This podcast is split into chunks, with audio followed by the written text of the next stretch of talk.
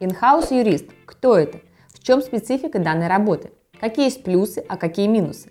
Возможности карьерного роста. Что нужно знать о своей заработной плате? На эти и другие вопросы мы ответим в этом видео. А еще мы подготовили специальный тест, пройдя который вы сможете понять, подходит вам эта специализация или нет. Смотрите внимательно до самого конца и не переключайтесь. Всем доброго дня! Я Ирина Талантова, сооснователь и эксперт онлайн-школы юридической практики Юрвиста School. Эта школа, отличительной особенностью которой является практическая направленность курсов. То есть мы учим не законам, а практике, непосредственно разработке документов, выстраиванию правовых позиций, делимся шаблонами, чек-листами, инструкциями и лайфхаками из практики. И сегодня мы разберем профессию штатного юриста – Давайте по порядку. Особенности профессии. Многим кажется, что деятельность штатного юриста мало чем отличается от работы в юридической компании. Ведь юрист, что на аутсорсе, что in-house, всегда занимается только правовыми вопросами. Прямого отношения к производственной деятельности компании, работодателя или компании заказчика он не имеет. Между тем, между этими двумя профессиональными сферами есть глобальная разница. Отличительные особенности in-house юриста. Если юрист из консалтинговой компании работает на потоке, четко выполняя свои функции в узко очерченном коридоре, то штатный юрист работает с глубокими погружениями в дела компании работодателя. И у него всегда есть возможность подкорректировать свои действия на фоне внезапно изменившихся обстоятельств. Если компания крупная, то штатный юрист тоже занимается своим участком работы вместе с другими специалистами юридической службы. Однако в своей деятельности он все равно руководствуется не только текущими задачами, но еще и работает и на опережение, просчитывает возможные риски, принимает во внимание имеющиеся слабые места, принимает участие в обсуждениях стратегического планирования, всегда в курсе дел компании, наперечет знает проблемных поставщиков, понимает степень важности тех или иных задач. Короче, он постоянно варится в собственном соку компании, учитывая все нюансы бизнеса компании и ее коллектива. Если компания маленькая, то штатный юрист там вообще один-одинешенек. И он, соответственно, вынужден решать все юридические дела своей компании самостоятельно.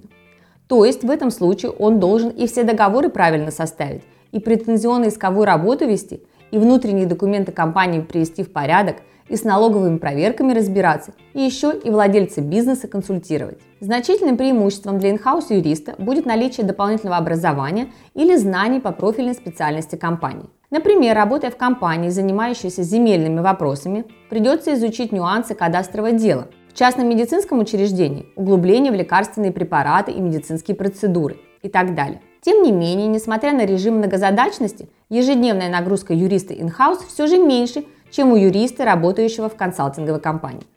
У него имеется 8 часов рабочего времени, которые он может уделить только своей компании. Более того, у него есть возможность решать все вопросы на месте, а значит быстро. Кроме этого, мы уже говорили, что штатный юрист варится в своей компании, поэтому он хорошо знает все ее тонкие места и возможные проблемы. И не только проблемы самой компании, но и всей отрасли бизнеса. Поэтому наличие профессионального штатного юриста с хорошо отлаженной системой будет наиболее выгодно и эффективно сказываться на работе компании, нежели привлечение юриста на аутсорсе.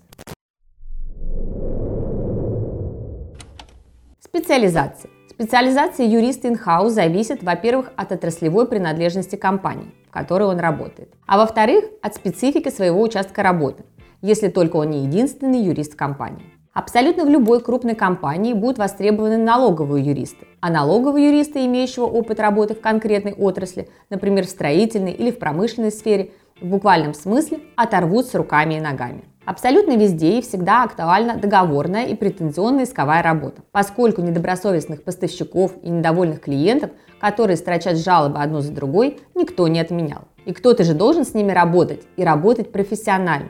Опять же, если у юриста есть опыт именно в этой сфере, в которой работает компания, он будет очень ценным кадром. В нашей онлайн-школе есть два тематических курса – судебный юрист и основы договорной работы. Ссылка на курсы и промокод на скидку 30% вы найдете в описании к этому видео. В строительных компаниях востребованы юристы, хорошо знающие не только подводные камни градостроительного законодательства, но и все прочие тонкости этой кухни. IT-компании всегда рады иметь в своем штате толкового юриста, который хорошо разбирается в нюансах регистрации и оборота интеллектуальной собственности. Наиболее перспективны в будущем будут юристы in-house, специализирующиеся и имеющие опыт работы в сфере legal tech. Уже сейчас специалист в этой области может рассчитывать на очень солидную зарплату. Дальше, в связи с цифровизацией, этот тренд будет только усиливаться. Зарплатные ожидания. Здесь все зависит от следующих факторов. Регион деятельности.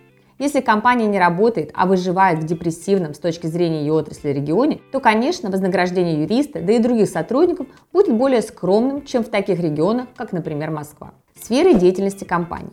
Строительная фирма однозначно может предложить больше, чем маленькое текстильное предприятие. Занимаемые должности в компании. Руководитель юротдела по определению получает больше помощника юриста.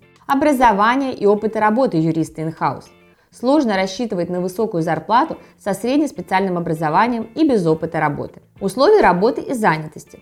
Зачастую у инхаус юриста достаточно условный график с 10 до 18 часов. Однако можно договориться и на частично удаленную работу или неполный рабочий день. Дополнительным бонусом в работе инхаус юриста является возможность дополнительного обучения по актуальным компетенциям за счет компании. В среднем зарплата юриста на младших должностях начинается от 20 тысяч рублей а зарплата опытного специалиста начинается от 80 тысяч и может достигать 200 и более тысяч рублей. По сути, зарплатные ожидания здесь на начальном уровне схожи с консалтингом. Однако уже на среднем и тем более на высшем уровне планка консалтинга все же становится повыше.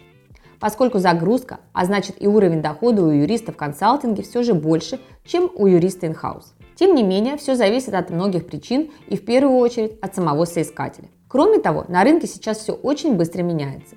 В каких-то отраслях зарплаты растут, а в каких-то падают. Поэтому, чтобы более точно и конкретно сориентироваться по зарплате, лучше всего смотреть информацию на работных сайтах. Только не забудьте выставить фильтры по региону, своей специализации и сфере деятельности компании. Карьерный рост. Карьерный рост юриста in-house схематично выглядит так. Стажер, помощник юриста, младший юрист, юрист, старший юрист и ведущий юрист.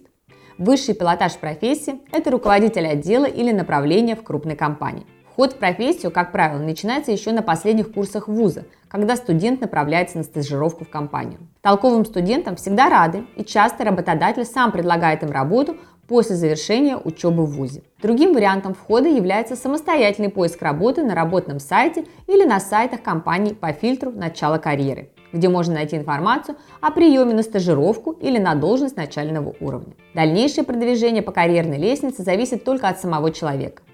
На карьерный рост могут рассчитывать только те, кто постоянно занимается собственным развитием, получает актуальные для своей работы навыки и компетенции, проявляет инициативу, вникает в отраслевую кухню сферы деятельности компании, ответственно относится к исполнению своих обязанностей. Плюсы и минусы. Плюсом работы инхаус юриста относят стабильная работа и зарплата. Не надо продавать услуги компании, как в консалтинге. Восьмичасовой рабочий день. Как правило, юрист инхаус редко работает сверх нормы. Более спокойное поле деятельности по сравнению с консалтинговой и госслужбой.